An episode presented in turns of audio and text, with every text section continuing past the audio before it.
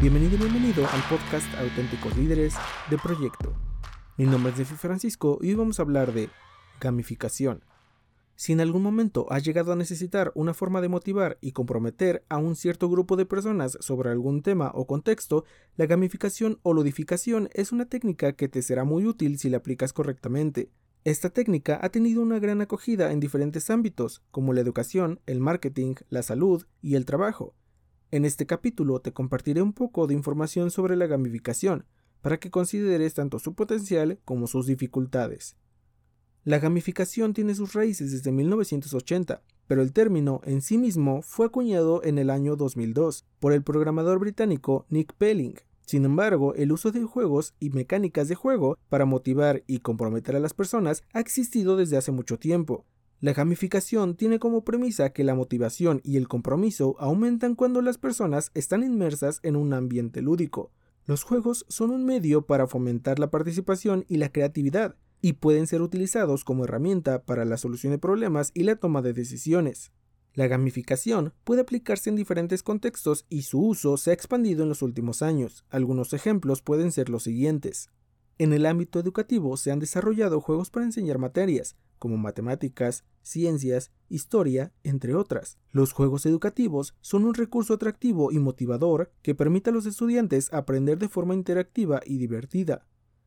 En el marketing, la gamificación se utiliza para incentivar la participación de los consumidores en actividades promocionales. Las empresas pueden crear juegos en línea para aumentar el compromiso de los usuarios con sus marcas, productos y fomentar la lealtad de los clientes.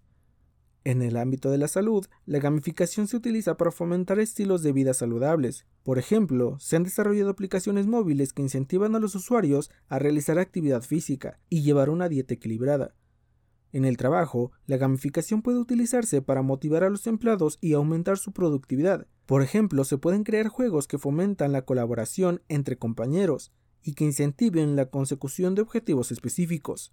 Un ejemplo de gamificación exitosa son las aplicaciones que enseñan diversos idiomas, que utilizan juegos y recompensas para incentivar a los usuarios a aprender reglas gramaticales, conjugaciones y hasta expresiones técnicas, ofreciendo diferentes niveles de dificultad y desafíos que los usuarios pueden superar a medida que avanzan en su aprendizaje. Además, ofreciendo mediante la aplicación diferentes recompensas como medallas y puntos que motivan a los usuarios a continuar aprendiendo. Aunque hemos visto que la gamificación es una técnica efectiva para motivar y comprometer a los usuarios, su implementación también puede presentar algunas dificultades. En primer lugar, es necesario diseñar mecánicas de juego que estén alineadas con los objetivos específicos que se quieren lograr, y esto puede ser un proceso complejo que requiere una planificación cuidadosa y una comprensión profunda de los usuarios y sus necesidades. Además, la gamificación requiere una inversión de tiempo y recursos considerables, para desarrollar los juegos y las recompensas que se utilizarán. Otro desafío importante es asegurarse que la gamificación no se convierta en una distracción o un obstáculo para el aprendizaje o la tarea que se quiere incentivar. Si los juegos no están bien diseñados, pueden representar una pérdida de tiempo y una disminución en la productividad.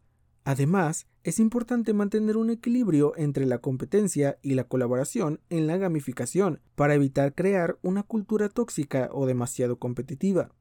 Con toda esta información podemos darnos cuenta que la gamificación es una técnica efectiva, pero que al ser relativamente nueva cuenta con diversas posibilidades de mejora y debe ser monitoreada constantemente para evaluar su efectividad, ya que para aplicar la gamificación de forma efectiva se debe contar con mecánicas de juego que estén alineadas a los objetivos específicos que se quieran lograr. Los juegos deben ser atractivos y desafiantes, pero sin olvidar que deben ser relevantes para la tarea o acción que se quiere incentivar. Por hoy es todo, gracias por escucharme y recuerda que este podcast es para toda persona que no se dedica a liderar proyectos como actividad primaria, pero que entiende la importancia de adquirir habilidades de liderazgo y gestión de proyectos independientemente del negocio, profesión u oficio en el que te encuentres. Si eres estudiante, aprender habilidades de liderazgo y gestión de proyectos te ayudará a tener un mejor perfil profesional independientemente de tu especialidad. Visita formatalento.com donde encontrarás cursos grabados, capacitación presencial y colaboración freelance de cada uno de los especialistas para tus proyectos. Nos escuchamos el próximo episodio, somos Proyector y hacemos proyectos.